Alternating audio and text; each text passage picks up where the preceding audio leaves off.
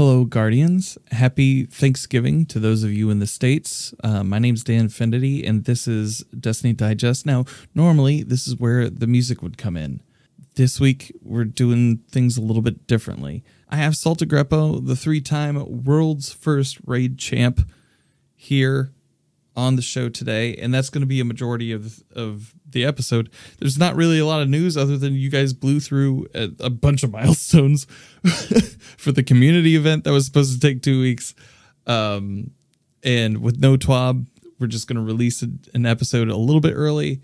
Enjoy your holiday. I just hope you have a good time with it.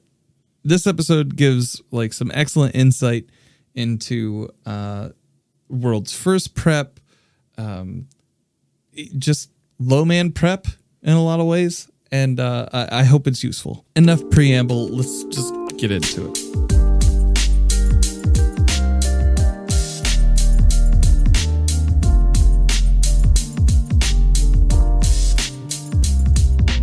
Salt, dude. Thank you so much for popping in. This it was a. It was some tedious waters there.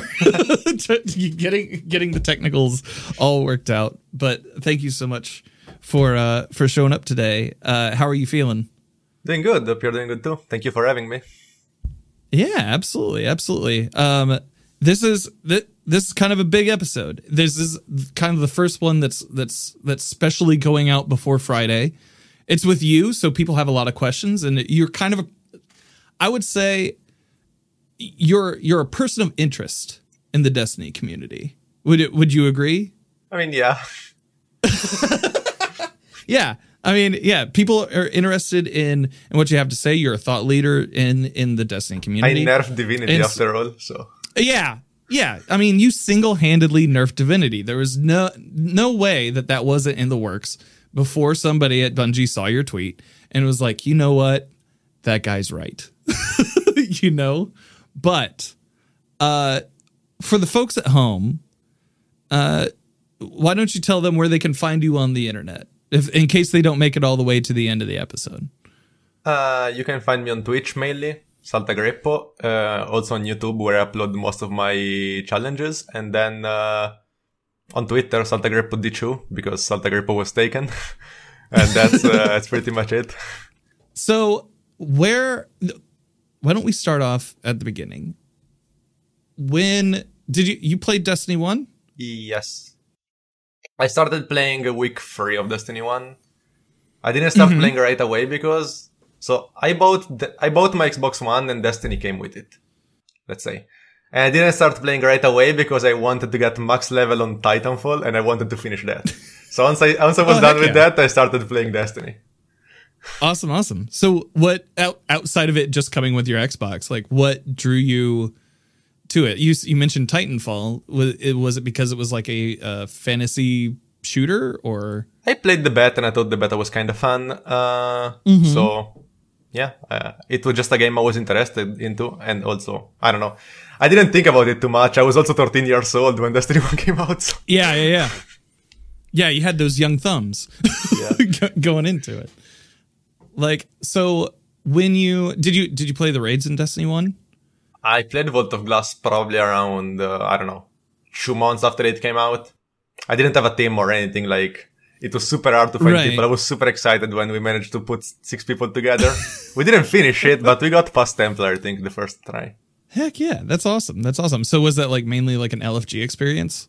Kind of, yeah. Just people I knew on Xbox, just friends, friends of friends. I didn't use LFG. I don't think uh, there was. I definitely didn't use LFG. I don't even remember if it was in place on Xbox, but I didn't use it. What are the things in Destiny that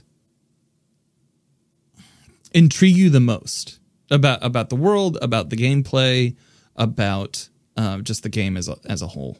Uh, I mean, definitely the gameplay. That's one of the mm-hmm. best things about Destiny, and most people agree with it. It just feels good uh, to like shoot your weapons. It feels good uh, to move it. It just feels smooth. Whether mm-hmm. that's changing or not, because some of the current changes are are going against this kind of like slide nerfs, jump nerfs, yeah, hot swap nerfs. So yeah, we're kind of losing a bit this feeling, but it's definitely still there. Anyways, yeah, the gameplay is just awesome compared to other games. Uh, then I I actually started as a PvP player more than a PvP player. Like I started, let's say, getting good at PvP in like year two of Destiny One. I went from like a 0.8 KD to like a 1.3, then like a 2 KD. So in Destiny 1, I was more of a PvP player. Like I, yeah, I just started with that because it was fun. Then in Destiny 2, I realized that the PvP wasn't exactly to my liking anymore. And so I started uh, branching more into PvE and I found very enjoyable to do raids with fewer amount of people than required. Mm-hmm. Because what, what uh, was your favorite gun? What was your favorite gun in Destiny One? Uh, definitely Eyasluna. I basically only use Luna. that. Eyasluna Matador and, uh, I had, uh, yeah, Striker Titan with double Mm-hmm. lightning nade.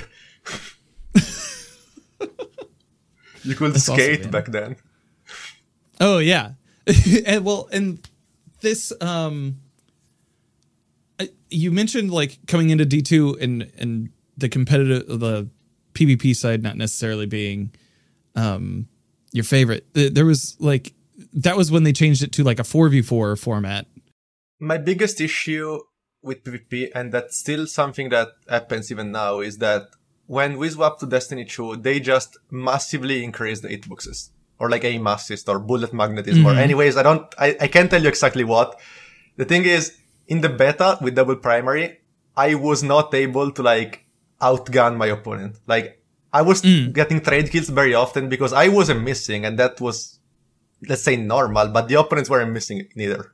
Let's say. Mm-hmm. So th- that's one of the main things that changed, I think. So in Destiny 1, I remember one of my most, one of the clips I was most proud of, it was me like triple tapping with nine airshots with an cannon a team in trials. Like in Destiny 2, that doesn't feel anything crazy right now to do that, right? It's, Mm-hmm. so yeah, that was one of the main things that uh, made me move a bit from PvP because I just didn't feel like aiming was rewarded anymore. I, I was still on console, but yeah.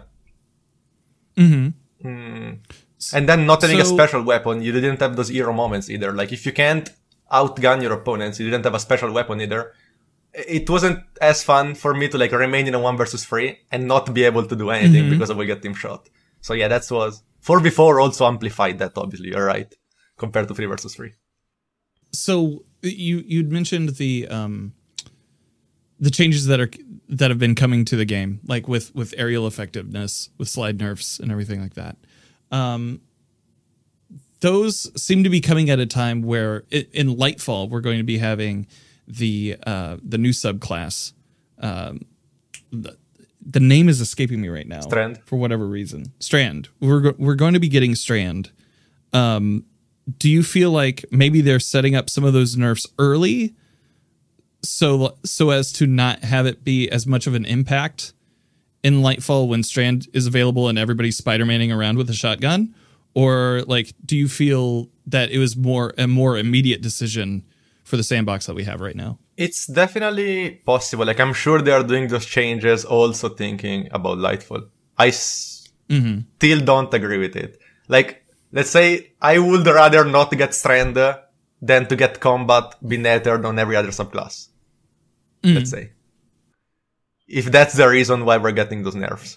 Anyways, I don't think it's gonna be like that big of a deal because I think they mm-hmm. confirmed the, the grappling hook is gonna be your grenade ability. You're not gonna have infinite grenades, so it's like you're not gonna be mm-hmm. flying all the time. I suppose. I don't know what the cooldown will be, but like Your fly, your flying will be on cooldown. like getting rid of your grenade is usually a big deal. Your grenade is the strongest thing you have in your kit, apart from your super, of course.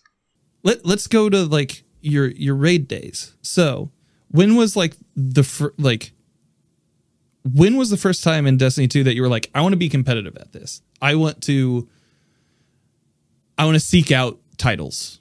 Uh, so I always wanted to be competitive. Obviously, I was well aware. I, Well, right, in PvP. no, no, no, So no. I far. meant even in But- Mm-hmm. PV. I meant in PV, like in day ones. Like I, I remember we cleared the Crota week one, like Monday. We also Mm-hmm. cleared King's Fall like week one, Monday after six days. Then we actually got like Varat uh, day one. Mhm. I was on console with like just some random Italian friends that didn't have a set team or anything. But I always like tried to do my best to clear the raid day one. It didn't matter as much back then, though there was no emblem. Anyways, uh, yeah, I always like tried to do my best, but well knowing that there would have been no chance for me to like actually get a word first because I wasn't uh, that good at the game. I didn't have that good of a team, so it's like mm-hmm. uh, you can say that things changed when Bungie added cross save because after mm-hmm. like when, before Shadowkeep, I just swapped to PC and it was like okay, now I'm on PC. Now I can actually compete because I don't think it's possible to compete on console. Like it's just you're not gonna win. That there's no way. Mm-hmm. So, uh, when I swapped to PC, then I was like, okay, I need to find a clan that like has good requirements so I can start like uh, competing seriously. My goal honestly wasn't like to win. I just wanted to clear day ones. I was like very yeah. disappointed to not be able to clear crown on day one with my Italian friends because most of them were just kind of casuals and crown was pretty hard for the time. Not mm-hmm. many people have that. Actually only one team cleared it between playstation and xbox so it wasn't easy. But yeah. Yeah. Uh, so after that i wanted to join a clan where i would be able to comfortably clear day ones and i just mm-hmm. found elysium in the big lfg discord. That they were posting in the clan recruitment section. Mm-hmm. they were the clan with the stricter requirements and so that's why i applied. Okay cool cool. So so you're like okay they got stricter requirements. I'm like i want to do this content anyway. What um were you playing were you messing with anything beforehand to try to improve? How how do you um how do you view improving as as somebody who wants to be competitive or is trying to be better at the game? In, like how do you improve? in pve doing challenges let's say helps. For example, duo, trio, solo raids, solo dungeons. Solo dungeons is a bit more simple, but still, they are they both require you to be mechanically skilled and to be creative or a fast learner. Let's say. Obviously, the more time you put into them, the more time, the more you master them. But still, they do each each one of them teaches you something. Each challenge, like you you have to use different skills to complete them. They're they're just very fun usually. Uh, uh, so yeah, I just uh, I remember like in year one Destiny 2, I did the duo Calus with one of my console friends. So I was already mm-hmm. starting to approach those kind of challenges. Not that it was anything crazy, but still. Then on console, I did solo Argos back then. And on console, it was actually kind of hard to track those orbs on yeah. controller. uh, and then yeah, when, as soon as I swapped to PC, I was like, all right, now I'm on PC. I'm gonna do all of them. You know, you, you can also you can also get those like tags on the raid report, which is kind of cool. They tell you. Yeah, yeah, yeah. So I started doing like duo flawless crown. That was one of the hard ones, like the full raid. Mm-hmm. Uh, then there was duo final boss on like Scourge of the Past, uh, uh full uh, trio flawless last wish. Spire wasn't uh, possible with less than five people. Then yeah, solo mm-hmm. Argos I did it again. I did it on another on Titan I think. Mm-hmm. Then yeah, those kind of things. Like I just started doing those challenges, and then of course the solo flawless dungeons on, on even other classes because I remember I did solo flawless dungeons even back then, like on console, but on PC it was much easier, and I tried to like yeah do them again other classes or faster. So I just started to like mm-hmm. challenging myself and doing those things that I found fun. There were I've got a series of questions over here uh, coming from Twitter and Hive and and Spotify. Um, I have a question from Pigeon. Um, as somebody who wants to learn deeper systems and mechanics in Destiny, what is the most surprising function, feature, or mechanic you've come across in your challenge style content? Uh, what does is this asking for like a crazy tech that gets used in a challenge? Yeah, yeah, yeah. Like what what is the what is the mechanic or tech that like has been the most surprising to you as a as a challenge as somebody who seeks challenge? I don't know.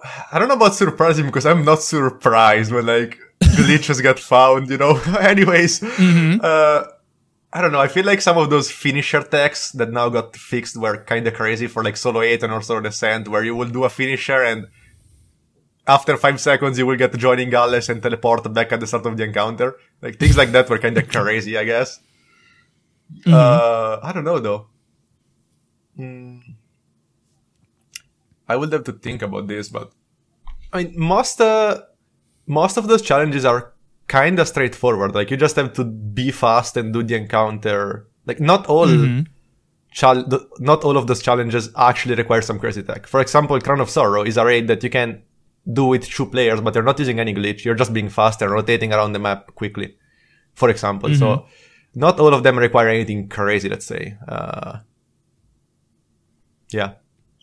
Usually it's just like trying to do the job of multiple people at once, which helps you improve at multitasking and like paying attention to different things, which uh, learning how to operate under pressure and do many things definitely will help you in a day one where sometimes maybe someone dies and you have to do the job of two people or like you have to like Yeah. quickly catch up and understand what to do, those kind of things. Also, I would like to say that many of the challenges I did that didn't feel new to me, so to say, because even if I didn't attempt them on console, I did play with many random players or LFGs, maybe like Destiny 2, and not anyways players that were maybe new to the game, didn't know what to do, and I would still try to clear the raid for them. So I would, let's say, do maybe the raid with three people, even if we were actually six in the third team. So Yeah, I was, yeah, you know what I mean? yeah. Like, you aren't always gonna like teach them. Sometimes people just wanted the loot. that was gonna help them, and so I was, I was kind of familiar with some of those techs because I used them even while not being a, in a duo Yeah. trio, let's say. Even even when you when you were in a in a room of full of people. Yeah. you you had you had the understanding, you had the knowledge of like, oh, okay, like I need I need to not only clear out the night, but I also need to read on the plate at the same time. Like. You need to be able to kind of like stick and move a little bit. When it comes to to worlds first, so you've won three of these already. Yeah. Do you feel do you feel like um on the next one, especially now with how like we've seen social media react react to some some of your um some of your feedback. Do you feel like maybe you have like a, a target on your back for the next one? I mean, I feel like people, some people are gonna be happy if I win, some people are gonna be mad, and that will happen with or without social media presence. Wh- When you win three in a row, some people have enough, and some people cheer for you. So I feel like that's uh like next day one. on their hero's journey to take you down. next day one, if I'm gonna win, they're gonna be like, "Oh, you won because you made Bungie nerf Divinity." If I lose, they're gonna be like, "Oh, you were only good with Divinity." So there is like no winning, you know. Like it's someone is gonna be mad, and that's just something you have Yeah. to like be okay with. Yeah.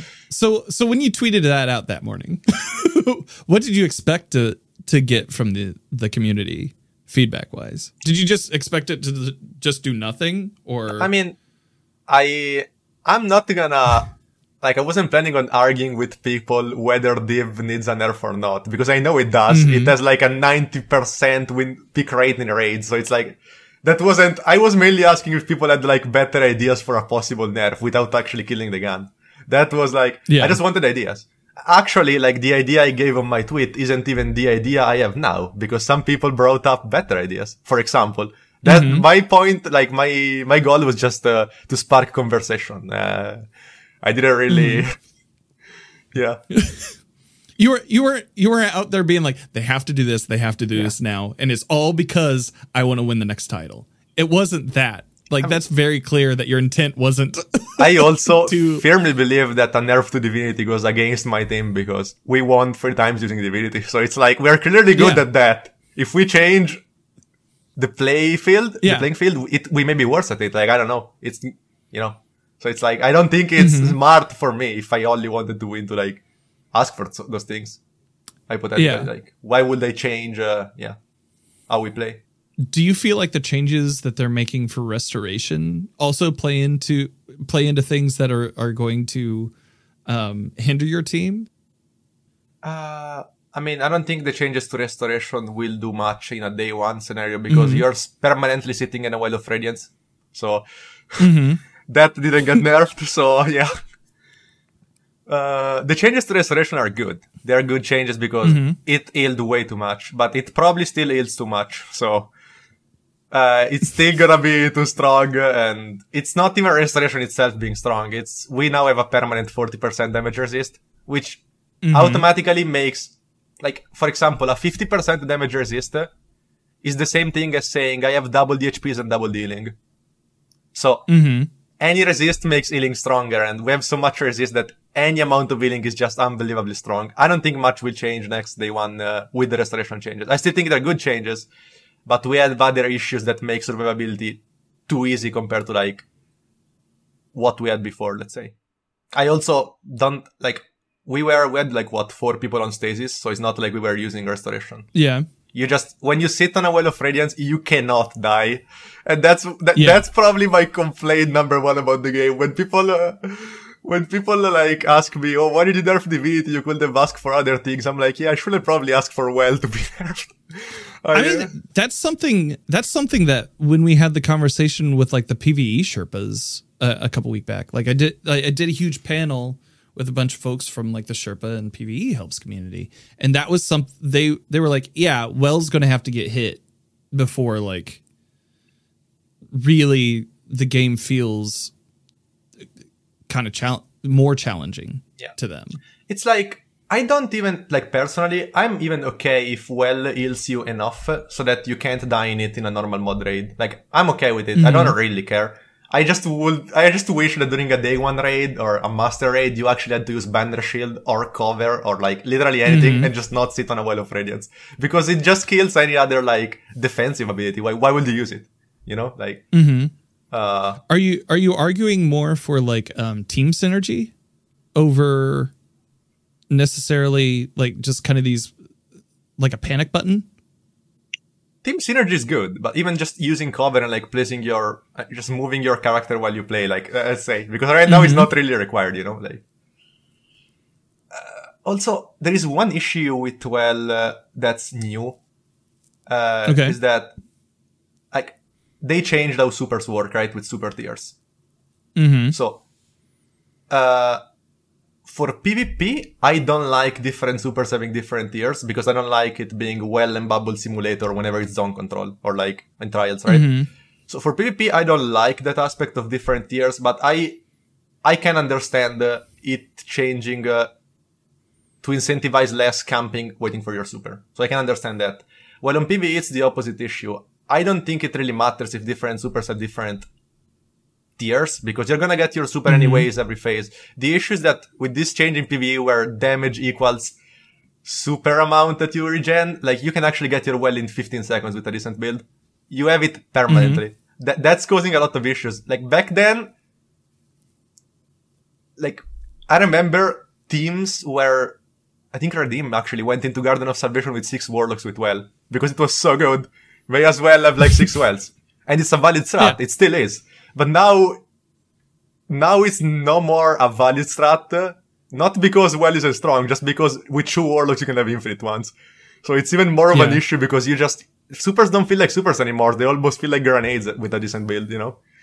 Okay. Yeah, yeah, yeah. I like I can see that. I like I've been I've been solo flawlessing um a couple of the dungeons that I haven't in the past this season. And I was using I'm using Loreley even at like a plus 2 restoration. All of those things I wasn't worried about much outside of gravity or water. Yeah. You know what I mean? Like in duality, you can't die outside of like getting booped off a map or a bell or like a Mm-hmm. backpack. And I don't know, I would much rather ads being like threatening and not have to die to cheese than this. Because Mm-hmm. I don't know. when when you are um when you're prepping for a day one raid what are some things that um like a lot of people are asking questions from from twitter like uh red guardian asks how do you maintain such consistency across worlds first when you're prepping for it? How do you determine weapons subclasses that you'll take in for different runs uh to make them efficient and quick? I mean, we we play the game quite a bit, so we we just Mm-hmm. let's say know the meta. I know that's not really an answer, but we just know like if we see an update and we're like, oh, auto rifles get five percent more damage, I'm like, okay, that won't change anything. For example, like you know, so uh, we already know what the meta is. It's not really shifting that much like nowadays. It's mm-hmm. I mean, it's a couple years that the meta is just use divinity and plays a well of radiance, shoot the boss. That's pretty much it. Now, sometimes Yeah. it's easy rockets, sometimes it's linears, but you know, it's not like we have anything crazy going on right now. So we just we just kind of know what's meta. We obviously check every new weapon that comes out to see if it could uh, shake it. But yeah, like as of right now, any weapon that stasis is just better because you have font of might on demand and 25% more damage than everything else. It just, any weapon that's not stasis just can't be good. We're in a weird meta, so unless they make another linear with like better perks, which I don't think they can because Reed's has triple tap firing Mm-hmm. line, it's like, yeah, we know that gun is gonna be meta unless they nerf linears, and we don't have to put much thought into it, for example. Then we know we wanna Okay. bring uh, two or three Well of Radiances in any day one. And then for the Mm-hmm. other classes, whatever damage super is good, they're like good and clear, doesn't really matter. Mm-hmm. Yeah. How many hours a week would you say that you and your teams put into playing Destiny leading up to day one races? You mean together? Yeah, well, either together or like individually. Uh, I mean, we don't play together. We think we did one raid before we played VoG, then we did another raid before Okay. we did the. Like we play Just, together, just maybe to kind of get the gang together. yeah. We did we did like one master raid just to warm up and like test things, but not anything particular. Like we do play together, maybe as groups of two, groups of three doing challenges, but we never play as a team of six because Okay. there wouldn't be really any point in doing a raid with six of us. It's you know, it's like what do you really learn? It's like Mm. uh, so yeah, we we also don't do raid speedruns or anything like that. So yeah, uh, So it's kind of like putting ankle weights on. so you, you kind of put ankle weights on, do do cha- two and three man challenges in order to gear up for those day ones. yeah. I mean, we're definitely like doing it less now. Not everyone is as invested into the game. We we just make sure that we all are on the same page. Like we all have Reed's Regret with like Godroll. We just need to make sure everyone has uh, the loadout required. Like good uh, artifice armor, those kind of things, good exotics, good stats. Then, if they want to play Final Fantasy for two months, I mean, they they can do Yeah. it. You know, like it's it's not like there is much to do during seasons, anyways. Uh, if you if you don't want to. Yeah. Look, like basically I can't I can't imagine especially kind of like during this season. Um basically you're just gearing up using pinnacles first and foremost to catch up f- Yeah. for the most part. And then the back half really there's not a lot to do when it comes to like core playlists to to keep you engaged outside of your own like own personal challenge. Yeah. Like do you find yourself playing a lot of Destiny right now or I mean, I play it because I obviously stream. I get more views Yeah. when I stream Destiny, so I have to play some Destiny. And I also, I mean, I, I enjoy it. I don't do it against my will, let's say. Like, I enjoy doing mm-hmm. many of those, like, GM speedruns, some challenges. Like, it's, it's kind of fun. But I don't play to, like, gear myself up. That's to say. I just do mm-hmm. kind of, I just do fun things, do challenges, yeah. So I personally play Yeah. quite a bit, mainly due to the stream. Gotcha, gotcha. So, are you looking at Lightfall, looking at the raid that's coming with it? What do you think, outside of the things that you've mentioned, but looking into season twenty, which seems kind of kind of nuts to ask, um, what do you feel like will be some of the strats that you would use going forward? Okay, so uh, I mean, first of all, we need to test Strand, which, to be fair, looking at it doesn't look like something I would use because why would you need movement in a day one? I want to ask. Like, there are other mm-hmm. ways to move. You can even use a sword with eager edge, you know. So it's like, er, as of right now, it doesn't look too exciting in that regard. But then we don't know. We just have to see the numbers.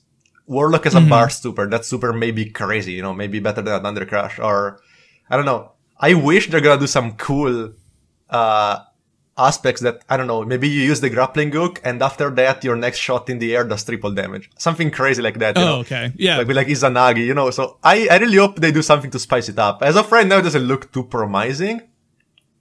Mm-hmm. But we will have to see Strand, especially the Titan Super. That's like it spins like Burning Maul, and that just never works in this game. It just it doesn't connect very well. You usually teleport behind the enemy, so.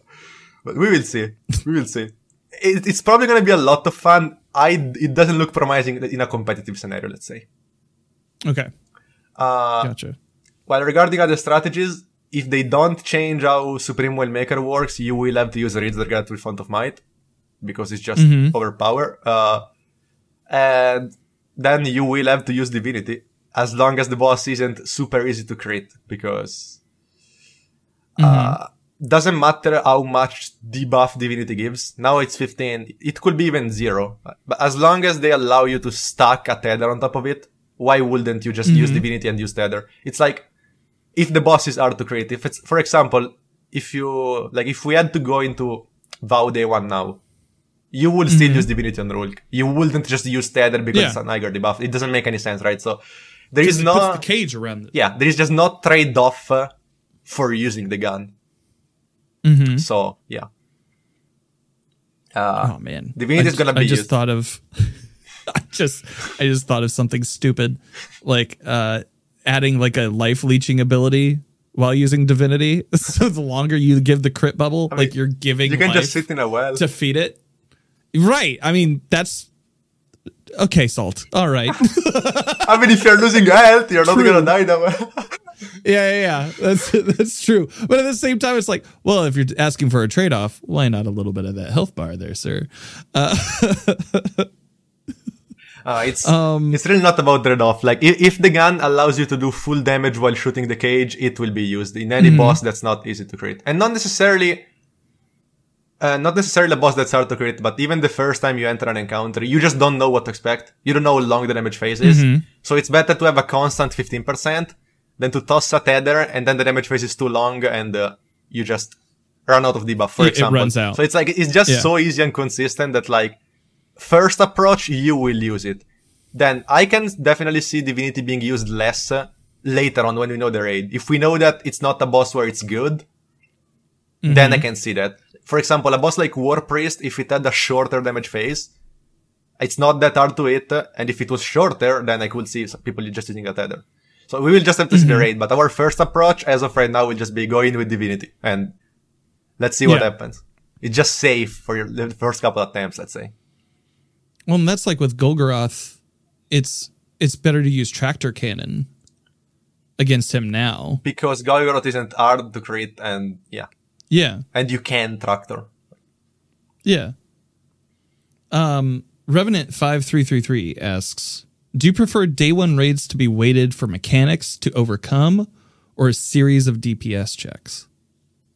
Uh, I think DPS checks are kind of fun, but the most fun thing for me would be sur- uh, having like having it to uh, be hard to survive, which Mm-hmm. probably won't happen. But I remember Crown Day One, Garden Day One, they were just so good. Like I, I was dying to the enemies. I had to respect them. I had to kill them quickly, or I would be killed. Uh, I, I want to get some of that feeling back. Let's say. Uh, so that would be one of the, the things I'm looking forward the most. Again, though, I don't think it will happen. Just a dream, let's say. Uh, Well, regarding mechanics, I mean, it just needs to be a mix. Like, there needs to be everything in a day one. Mechanics need to be Mm-hmm. not necessarily hard to find. I think it's better when they're hard to execute. Because finding it is cool, but like, it's in Destiny is like, if you want to compete, you have to stream snipe. Let's be real. Like everyone shares info. So whoever, like finding a mechanic first will give you like an advantage of like 20 minutes, but then everyone will Yeah. catch up. So like, uh, I mainly just want it to be hard to execute more than uh, hard to find because something hard to find can even come down way more to luck than anything else, right? Mm-hmm. While I know that if something is hard to execute, I know my team will likely get a good placement because we're gonna be good at that. Like, you know, Yeah. uh, So do you do you have like somebody uh like a man in a chair scouting other streams or are you did are you dividing your opinion? Okay. like we didn't do for VoG. For VoG, we lead it the whole time. Actually, we we had uh, I think forty or fifty minutes advantage over ev- over every other team, or a minute and thirty. It was like a crazy adventure. Then we got stuck on gatekeepers. We figured it out after like an hour and thirty minutes, but then everyone instantly catched up because they got told uh, how to do it, and we only won by ten minutes, I think. So after that, we were like, okay, let's get like a seventh person in the call so that that doesn't happen. You know. that that, that way it's not like your I mean- attention's not split. Yeah. Somebody like that's somebody else's like domain to be like, "Oh, hey, this is like they're already on this and this seems to be how it works." Yeah. Yeah. like on on Vow we were behind. On Vow we were behind quite a bit. We didn't really understand first encounter. We were missing the fact that we all had to shoot three symbols and not all six of them. So it's like then mm-hmm. we saw that from like other chat giving info and like other streams. Then we also had two hours of error codes, but that wasn't that wasn't the only Yeah, thing, you know. Like we are also not understanding first encounter. So having someone in the call that's like, "Oh, look, shoot three symbols, not six. Like you're getting that wrong." That that's that's that helps. Now I know some people don't like Mm-hmm. it, but if you want to be competitive, you have to. Like that's just how. that's just how it is. Hard to compete against someone stream sniping you when you don't get any info from the outside. You know, like it's. Aki and Fam ask, what advice would you give to somebody that is more casual player looking to get more serious about in-game content? What activities should they pri- be prioritizing, and what weapons should they be chasing? uh, activities, solo dungeons. I'm not gonna say flawless because I don't think there is any value in doing something flawless over doing it. It's just more annoying. You have to replay the, the boring part over and over. Mm. So solo dungeons are good if you're comfortable doing solo dungeons. I mean that means you're pretty good at the game, and then uh, yeah, raid challenges like as I said, trio duo raids uh, are very good too. You have to find people for it. I know, not uh, it's not easy, but yeah, it's best to find people that haven't done it because if you find someone that has done it, they can kind of let's say carry you, and then you don't learn much. So it's better to like find someone willing to learn with you, which isn't easy, but if you do, it's good because then those are also people that you can maybe build a raid team with for day one, possibly. Weapon wise, I would tell you to grab both Ted and Regret, but they're both no more in the game, so unlucky. Yeah. Uh, so yeah, I don't know. Uh, Arbalest is probably the strongest exotic in the game, uh, like special for damage. hmm It's just better than any sniper, even if the snipers use font for some reason, and it has more total damage. So no reason to just not have Arbalest equipped. It's also super strong against shields, super strong against barrier champions. It just does everything. So grab Arbalest. Uh, uh, for ad clear, Forbearance is a good uh, grenade launcher from of the Disciple. Uh, you can even play double special. Uh, despite the fact that Bungie said they fixed the getting more EVs when you run double special, that's not true. So you get a, a crazy amount of EV bricks if you run double special for some reason. Yeah, yeah. Yeah. Uh, I, I've noticed that a lot. I use Glaive and Arbalest all the time, yeah. and like just put on finders, and it, it's still pushing out those purple bricks yeah. for me. then uh, I don't know. I mean, there are many good scout rifles right now with like demolitionist or like honestly, demolitionist is a good perk right now. Getting your grenade back faster in a meta where grenades are so strong, it's super valuable. There are some good SMGs. I often use my SMG from like uh, duality with like demo and uh, golden tricorn. So, I mean, there isn't really a primary weapon that's necessary to have. Let's be real. Like you just want to have arbalest. You want to have a good linear. If it's not raids, it's fine. Get a cataclysmic four times the charm. Uh, Mm-hmm. I don't know if I want to suggest bait and switch. I'm not uh, a fan of it. At least Yeah. for a day one. When you don't know how long the damage the damage phase is, you may find yourself reprocking bait and switch when there are two seconds left and you wasted your time.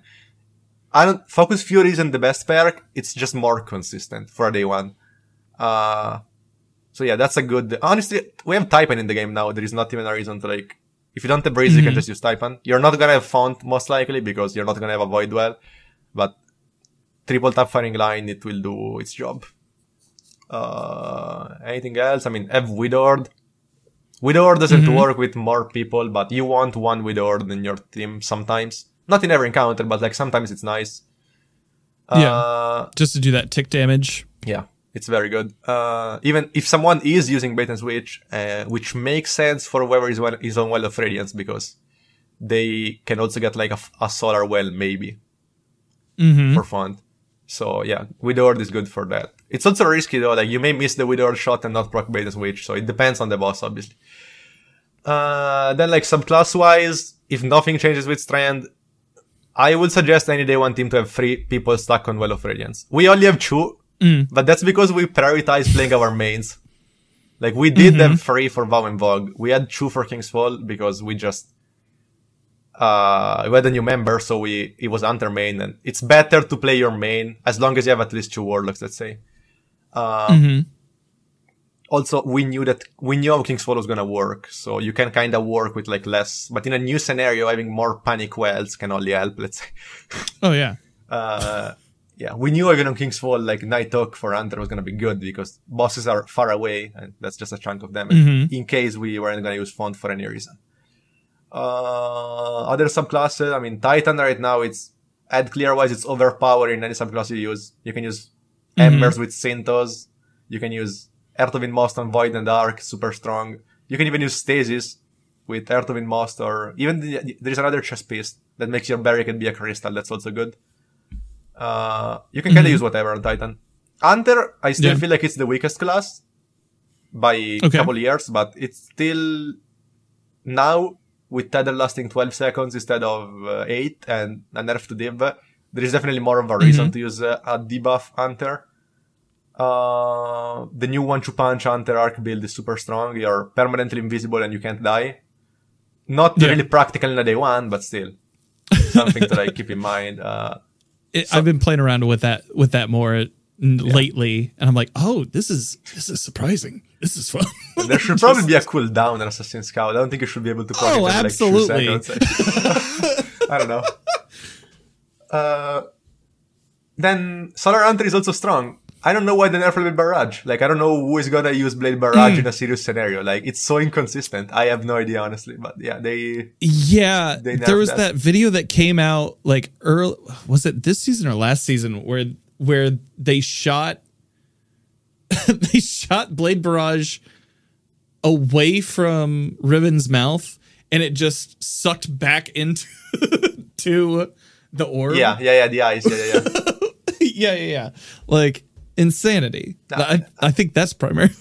Yeah, I, I don't know. It's like it's okay. It's the highest damage super in the game, but who is gonna actually use Mm-hmm. it? Like unless it's a massive boss. Now I don't know. Maybe in Lightfall there is a massive boss like Riven, so they didn't want that to be so powerful. Yeah. I don't know. But like on paper, it's like who's gonna use that on the Rhulk or like War Priest? You're just gonna miss half your Yeah. super, and then it's worse than a Nighthawk, you know. So I don't know why they nerf that, but Nighthawk is still very strong. Star-Eater Scales is still very strong, or like either Arc or the triple shot Goldie. So yeah, that's super valuable for sure. So far, then we just don't know the meta will change. Uh, obviously. yeah. And then you have Stasis Hunter, which is the strongest class uh, if you want to use font for damage. If your damage has to be font, uh, use the Stasis Hunter because you can reload the weapon with your Shuriken. And you actually have a good super. Like you're not gonna use Warlock or Titan super and roam around for two hours. So it's better to just toss Yeah. your Silence and Squall. It will at least do something, you know, like while you damage. hmm What would you say your favorite bosses have been in your world first runs? Uh, you mean in those that I won or just in raids in general? Yeah.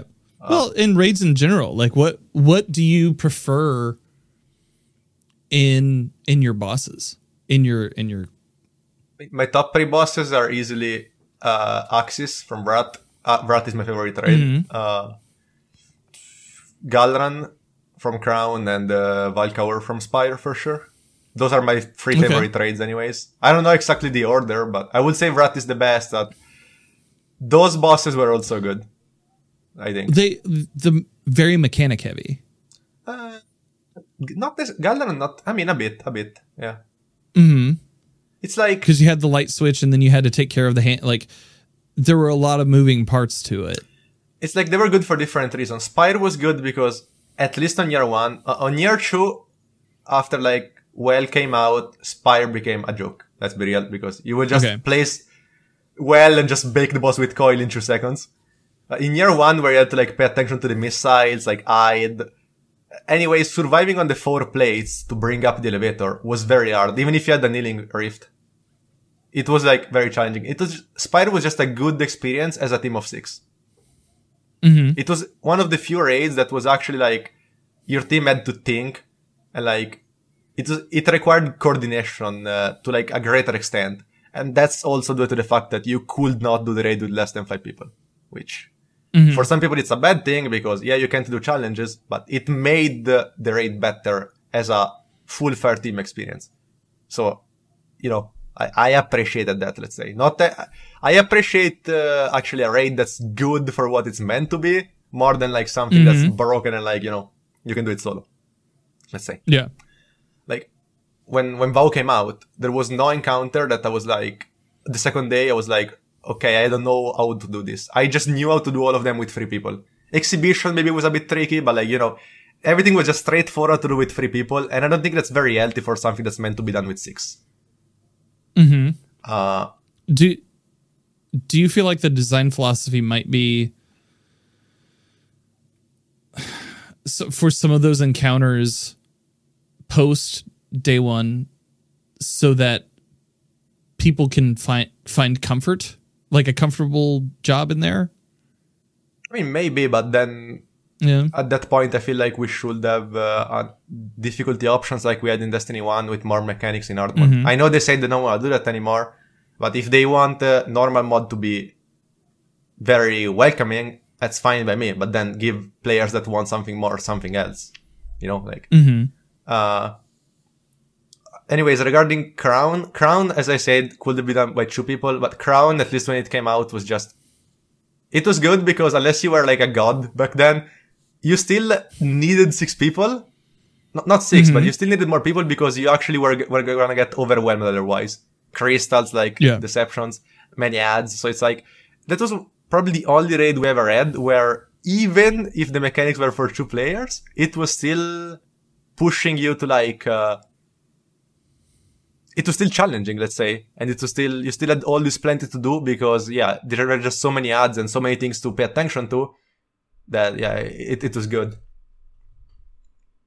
um, but crown and vrat were so fun because you being good at the raid were able to put so much like were able to help your team just so much like one good player on crown and vrat was able to like do almost everything. Like in Destiny 1, you could use toilet guys on left and right and do like half the, the encounter by yourself, you know? And that's super fun when like, uh, when like you can contribute to that extent. It needs to be hard though, obviously. Yeah. moving into like a like more of a seasonal tone. So this this past season, uh, how how have you felt about this past season so far? I mean, not very well. Uh, I Okay. just, I'm just not a fan of seasonal content, uh, as a whole. Like, Mm-hmm. I know many people have the idea that like content creators prefer this model because there is something, there is always something to do in the game. I don't. Mhm. Like I would rather play another game for two months, but get quality content like two or three times a year, personally. Mm-hmm. Yeah. Uh, that's just how I see it. Like, uh, like I prefer the model we had, uh, for example, in Destiny 1 Year 1, where there were like what, three DLCs? And Mm-hmm. they were i would say they were like better than seasons. Like even i mean even year one and year two of destiny 2 like we had three raids a Mhm. year. That was sick. Like we so i would obviously personally trade that. I know that's i know content roads aren't good for like live service games. I'm just saying for my personal enjoyment i would rather that. I would rather good content less often that seasons four times a year Like- because I, I don't think they have the manpower right now to just provide the quality that we deserve let's say like some of those activities are just not up to standards like i don't know expeditions are just i don't know you just sit on the payload for like five minutes and you know like it's Yeah, Expedition was. I've uh, I think I've talked about this on here before.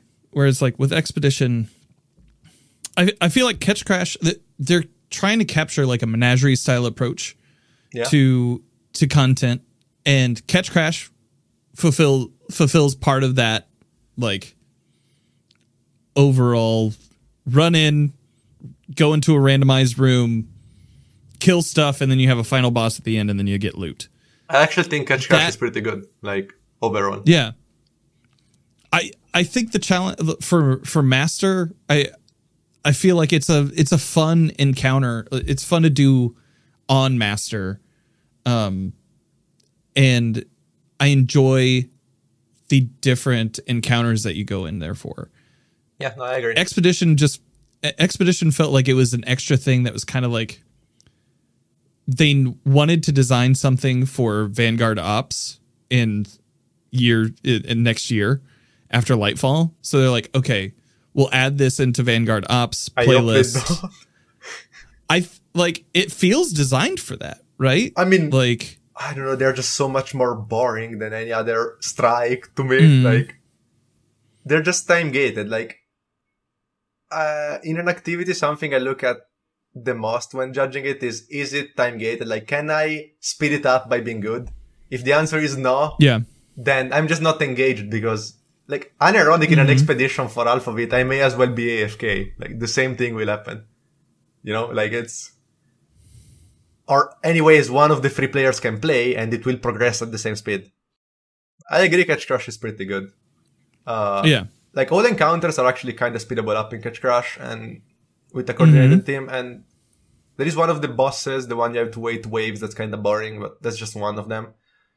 I feel like no activity just manages to be as good as Menagerie, in my opinion, for a simple reason, and that's because Artifact exists. Like, I think mm. Menagerie had such a good hard mode. It was called Prestige mod or whatever. There was even a mm-hmm. triumph to do it with three people, which was sick. I remember it took me a couple days because it wasn't easy. And like, I like when a seasonal activity brings you like the next difficulty of things and it's like challenging and there are things to do in it. It's kind of cool. I don't know.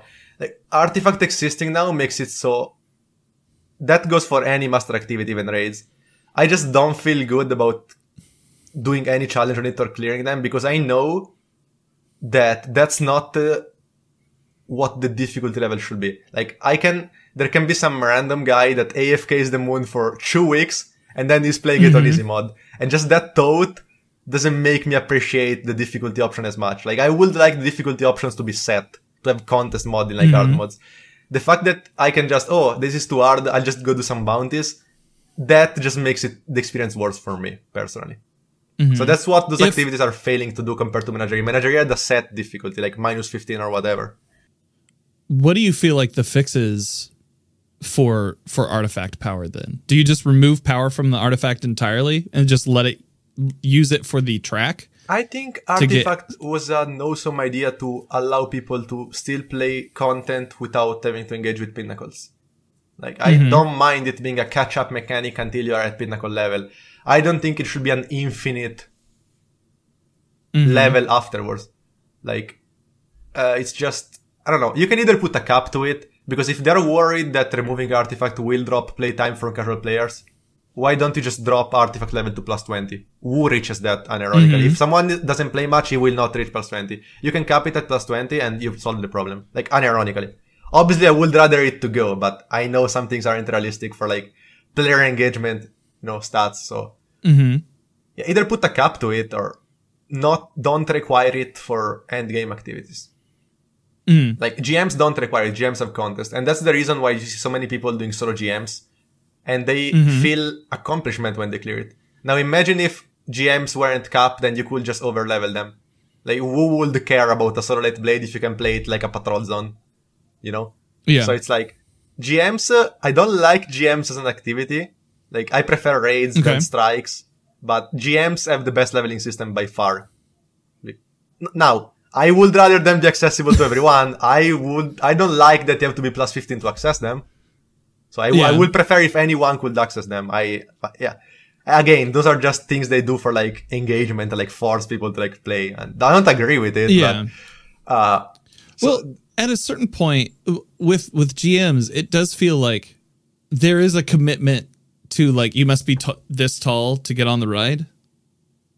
You know, like to at least meet that if you're interested in going into it.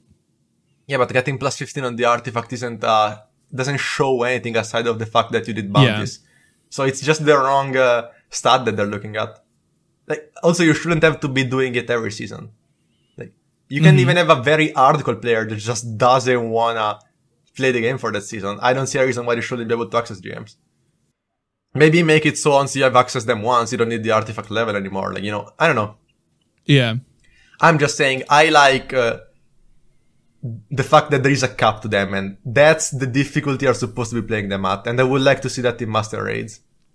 That's also why you don't, you basically never catch me doing any challenge in a master raid because why would they go struggle to do a duo master Oryx when I see some random videos on YouTube of people that are 30 power levels higher than me doing it? Yeah. Fun fact, if you are plus 40 on the artifact, I think, master raids, uh, it's actually, like, you have to do less damage than in normal. You actually do more. Like, it's easier to do it. So it's like, it's just weird, you know? Like, I, so yeah. That's something that every new seasonal activity is failing to do for me. Provide a set difficulty option so that I can do okay. I did it solo. I did something cool. So let's say, uh, for Yeah. But then, since the topic was seasons, uh, one of the reason I think most people found seasons this year more dry than last year is that last year we Mm-hmm. got like five, four strikes. I think we got proving grounds, which I think is one of Yeah. Mm-hmm. the best strikes in the game. It's pretty long, but it's it's Yeah. very good. Like it's high quality for the whole duration of it. I think. Outside of getting hit by rocks and dying in that, that section, anyways, Oh yeah, yeah. That's kind of dumb. yeah. it's just a good strike. The boss room actually has a mechanic in Proving Grounds. Like, you, you- technically, if you're Mm-hmm. not gonna shoot the orbs, you should rotate under the bridge. It's just very cool. Uh, Yeah. Now you can cheese it with a glaive, but that's another topic. uh, so yeah, we got like what three strikes from like the Cosmodrome, which Mm-hmm. again were from Destiny One, but they were still content. Like they made the GM rotation pretty fresh. Yeah, So the the core playlist definitely got more love last year. And I would also Yeah. argue the PvP sandbox is in a better state. Well, this year, the seasonal content is like kind of similar, but we're getting less strikes. When you think about it, we got Lightblade and Birthplace of the Vile only. Uh, we've we've also, but we've also received like a, a commitment for like, if there's not a raid, then there's a dungeon. yeah, that's true, but I don't know if that's enough. Like, uh, Yeah. in the long run, a couple strikes are more replayable than a dungeon. Okay. Like, because when a dungeon like isn't relevant anymore, that's it. While the GM rotation is something that's more replayable, either with different modifiers, different seasonal mods. It, it's it's a bit different. I mean, dungeons are still better content than strikes, in my opinion. But mm-hmm. when they fall out of relevancy, then they have less replayability, maybe. Yeah. Uh, like I don't I don't find myself rushing out to play um Shattered Throne Yeah. very often. Like when it's when it's on the rotator, it's it's not even it's not really tempting for me to go and go and get anything from. Like if they added a contest mod, like an, an higher difficulty option to all of those with like cosmetics, I would replay them. Mm-hmm. It's like I played them so much and they're like honestly like Shattered Throne right now is so easy. Like every boss dies in like two grenades. They just have no health Oh, yeah. for today's standard. They just I don't know why they don't try to like add the difficulty options to them with like some cosmetics. Like we don't need much really, just some incentive to replay them. Hmm. Um, how do you feel about the the plans for PvP going forward? Like they've they've spoken about next season they they're adding like a tier tier lists for the PvP, and with that, in the future, adding some cosmetics. Do you feel like that's enough of a of a carrot to go after? Uh, uh, first of all, regarding comp specifically, there is a line that worries in the TWAB that talks about some skill-based matchmaking. Now, mm-hmm. I don't know how that's gonna work. If it's, I said it on Twitter, but if it's a sort of hidden MMR, which other games have, that's fine. So to say, like, there is a rank decay, right? If you don't play for two weeks, you lose a mm-hmm. rank. So other games make it so when you come back, you don't play at the rank you ended up to, but you still play at the rank you were at and you simply gain more points than what you lose to get to go back at that rank faster. So there is one mm-hmm. hidden rating that like matches you, and then there is your rating that can decay. So games that have decay have an hidden skill rating. So I can understand that. If that's the case, I'm okay with it. If it's a pure skill-based matchmaking that just watches your stat across the board, I don't like that because I don't want people to be able to throw quick played games and then just have easy games in comp. That doesn't make any sense. So we will have to see how that's implemented. I suppose it's gonna be, uh, as I said, a sort of an hidden MMR, like other games do. But it's definitely worrying. They could have like clarified, maybe I don't know. Uh, While regarding if there will be incentive to play comp, uh, I mean, first of all, I'm not sure why.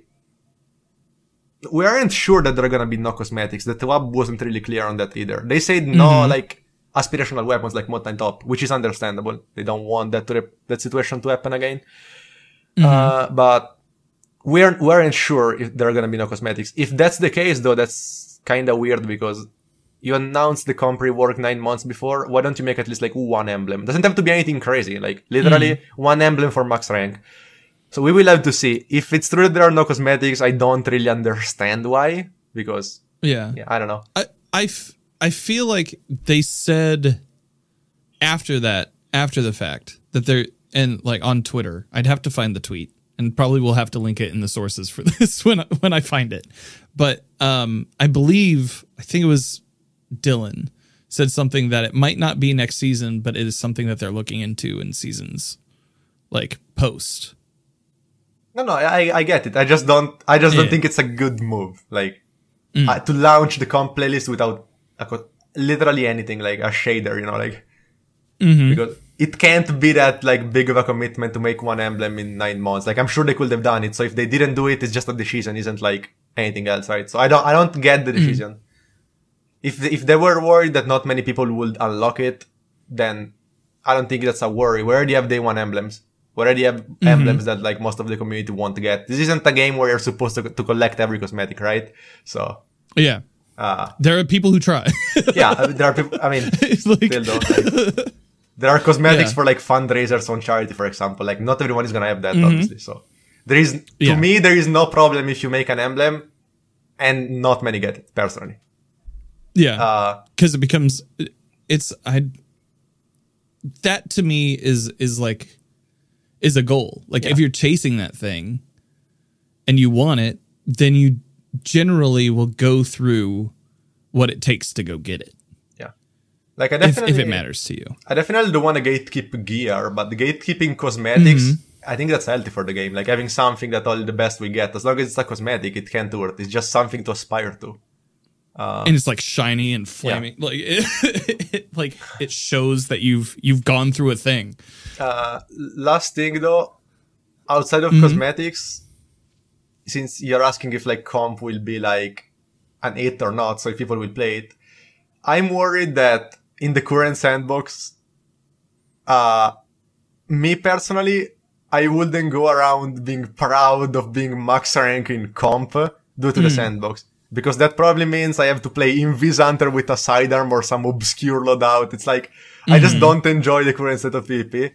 So I also wouldn't enjoy getting max rank and grinding because it doesn't, it almost doesn't feel up to my skill. It just feels up to what I'm willing to use to like, you know, win. We, mm-hmm. yeah. So adding a ranked playlist will not fix the PvP sandbox with the new inner accuracy systems, light nerfs, all those kind of things that many players, especially those that the comp is gathered to, don't like. That said, though, mm-hmm. I'm still happy they're adding comp because they can still, let's say, fix the sandbox in the future.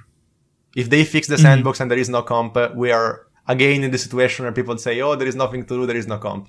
So I'm okay with them adding comp now, even if Yeah, PvP isn't in a good state. Then they can fix PvP, maybe. I don't know. Like you know, it's like better mm-hmm. to add it than to not add it. That's how I see it.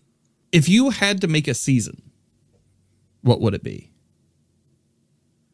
I mean, would they be allowed to not make the story progress and to not make uh, a six man activity? Like, uh, because I mean, you know what? You've been get you have been given specific duties. You are the director for the next season for not next season, but probably like 3 seasons from now. There's if there's a gap that you would want to fill, what would that what would it be? I would start with a quality of life season. So do many sandbox changes, PvE and PvP, uh, buffs, nerfs. Even if people think I want to nerf everything, it's mainly buffs, probably like six or seven nerfs PvE wise. Anyways, uh, I would uh, add, uh, as I said, many difficulty options like old activities. I, honestly, like I just wouldn't add anything new. Like I will just work with what we have. We have uh, a lot of activities that could be good, could be replayable. They just need some love. So I will just work on that. It will be mainly like a quality of life season if I could. Just It would be fix called bugs. the, the season of love. yeah. Maybe we can finally fix the duality bell bug since it's still there. Oh man. that's that's a rough one, It bud. happens less often, but that's not a fix. Mm-hmm. Like it's just so sad for people trying solo flawless and they just die. Yeah. I also like that thing didn't happen up until halfway through the season. So something they did in the half halfway through the season update broke it. I don't understand why they can't pinpoint it. I don't know. It's, it must be something weird. like they've they've we've made jokes about spaghetti code in the past of just like it's got to be like somewhere deep down in the spaghetti where you just Yeah. like you just have to like you have to root it out it's it's like it's knotted up in there and you just gotta pull it apart Oh yeah, I will definitely work on all the activities, add difficulty options if I could, Mm-hmm. with a cap like GMs. So yeah, as I said, uh, and then I mean, if I if I could, I would also bring back, I guess, things from the content vault like older raids, but that's probably something Yeah. that doesn't happen in a season. I guess I don't know. Uh, while if I had to make new activities, uh, I would make a couple of strikes. I I don't know. I just had I just think Proving Grounds releasing in that season just left such a good impression. It fits so well with the story. mm-hmm So like I really feel like overall if instead of like an activity every season, like instead of seven missions or like expeditions, we got like a strike every season, it will be so much better in the long mm-hmm. run because those are like there to stay. Those are like quality activities. Then I'm sure they take a different amount of dev time, so you probably can do that every season. Still though, even getting mm-hmm. like one or two more a year could go a long way. I don't know. Then yeah, I mean, realistically, you would have to progress the story if you make a season. Maybe not in the one where you make quality of life changes, but then Yeah. when you when you actually do progress the story, you do have to progress the story. But I I feel like they're pretty good at doing that. Like that's not something I really want to criticize. Like uh, I don't like how several missions are time gated by dialogues. Like I would like story to be narrated more in form of like cutscenes. Or at least allow you to skip dialogues because replaying a seasonal mission with five minutes of cutscenes every time gets annoying. Like, uh, but aside from that, I don't think they're doing like a poor job with the story overall. Like, I really enjoyed the season of the Chosen and I enjoyed Splicer. I enjoyed the, uh, I mean, a couple of them were good overall. yeah Yeah. what has been your favorite season what has been your favorite season For what? in the game in the game Uh, like for you I mean, yeah, if it counts like the season of the Forge, I guess, Black Armory. mm-hmm I just, i think that counts I mean, we had the raid, would- so of course that wins. We i had would the, count it we had the raid, and like the weapons were so good. I mean, maybe opulence Mm-hmm. though. Either opulence or like Forge. Anyways, those two. They bought at the raid, so they have an advantage. And then, yeah I don't know, Menagerie was so good. Black Armory was, like, the Forge weapons were so good. We got the Izanagi. Niobe Labs was so cool, I think. I don't know. So yeah. One of those oh i two. remember meeting sweaty that season But those uh, those really are in season. Those were more like the old OG DLCs. Like I would compare Yeah. more the Menagerie season to what Crota's End was in Destiny One than a season we have now. It was just, yeah, I don't know. It was just meant to stay. Let's say, like it was made uh, in a different way.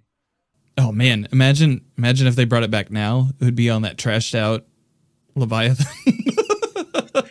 You mean the, the old that raids? be that would that would be kind of yeah. Well, if they brought back Menagerie Oh, on the Leviathan that we have now, that would be kind of sick. I mean, yeah, as long as they keep it like similar, I guess. Yeah, I don't really mind if Yeah. there are some scorn architectures. I guess.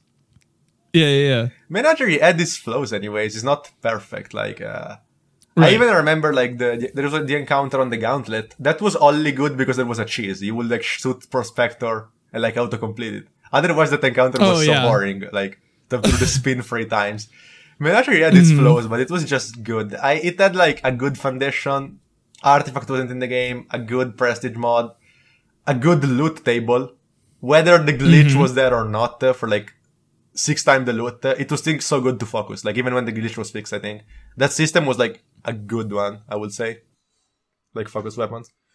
Hobo Scruff, friend of the show, asks, um, my main serious question, and that may be a little rough, is how do you keep giving takes that some people find controversial without letting them get to you? I mean,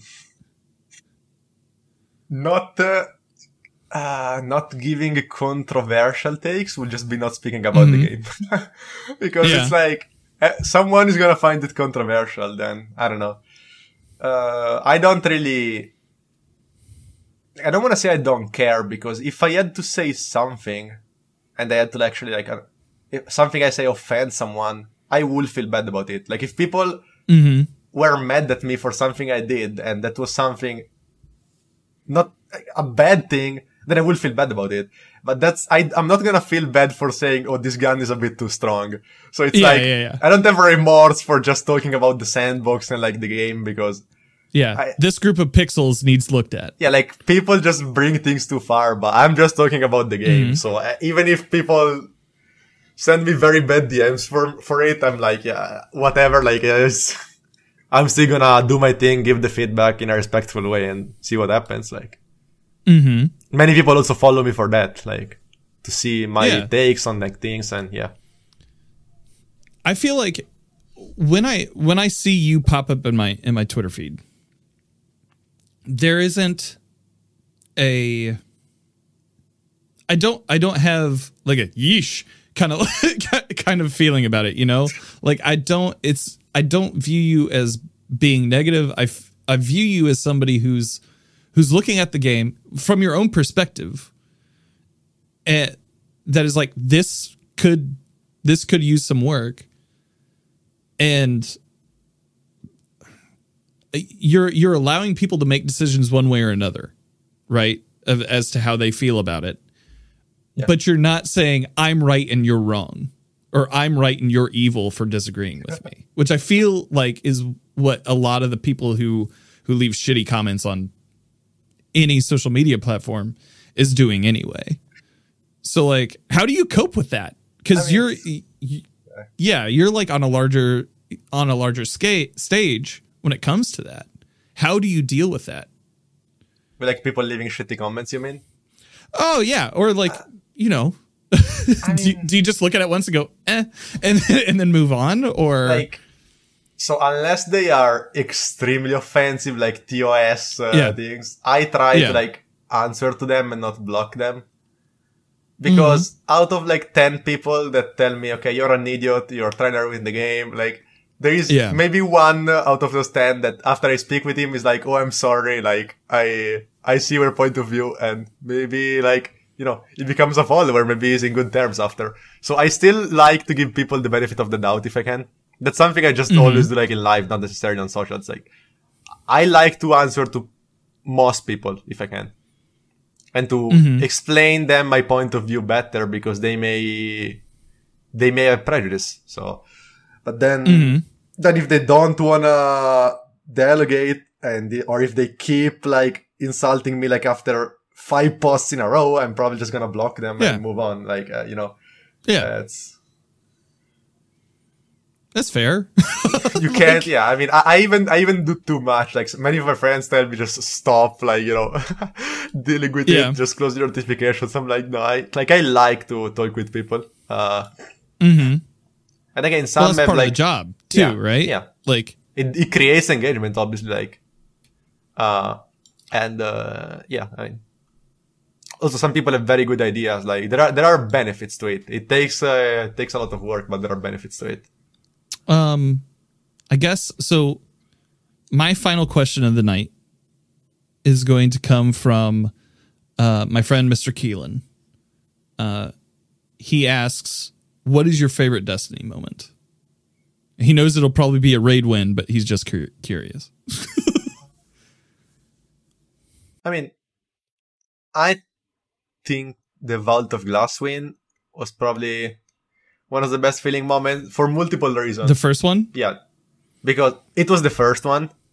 We almost didn't believe it. Uh, and it also felt uh, super deserved let's say. Like we didn't we won normal mode and we won challenge mode and we didn't get any input from like any other stream we literally were leading the whole time let's say so that it also felt awesome because we let's say we won that one on all fronts and it was the first win so it, it felt unreal so that's that's probably I guess the best uh, best moment.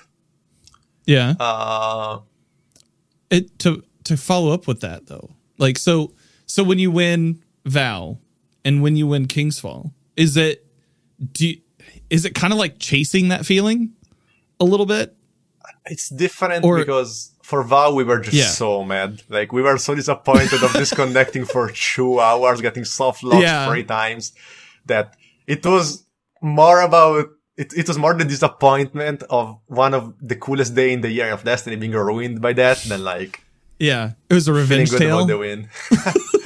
uh, well, for King's Fall, for King's Fall, I just had so much pressure. So it winning King's Fall Mm-hmm. felt more a relief than like it felt good because we knew no team had won three times in a row, and we wanted to do that, obviously, because that's an Yeah. occasion that doesn't happen again.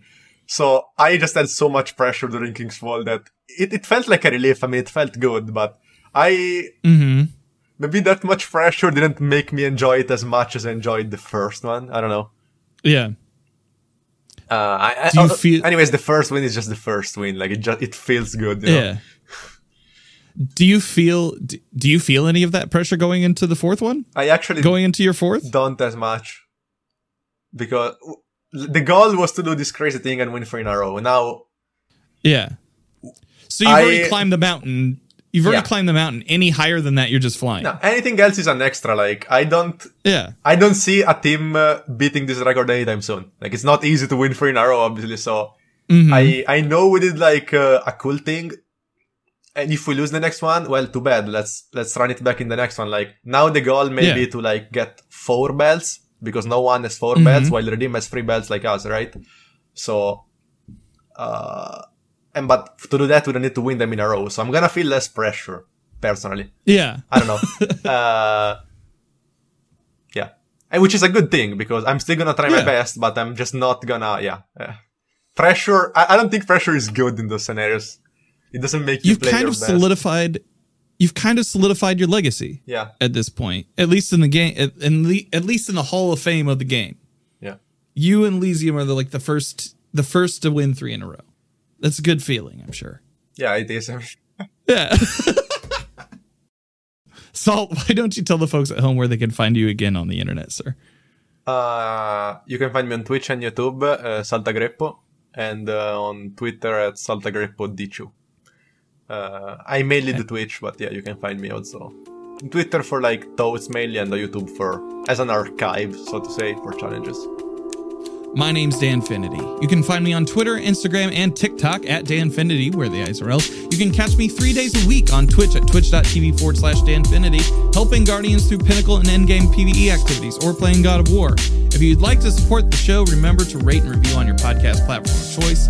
Anything you say helps us in the algorithms. And finally, this show is listener supported. So if you'd like to give three bucks a month to keep the lights on, head on over to ko-fi.com forward slash Danfinity. That is ko fi.com forward slash Danfinity. All links are in the show notes.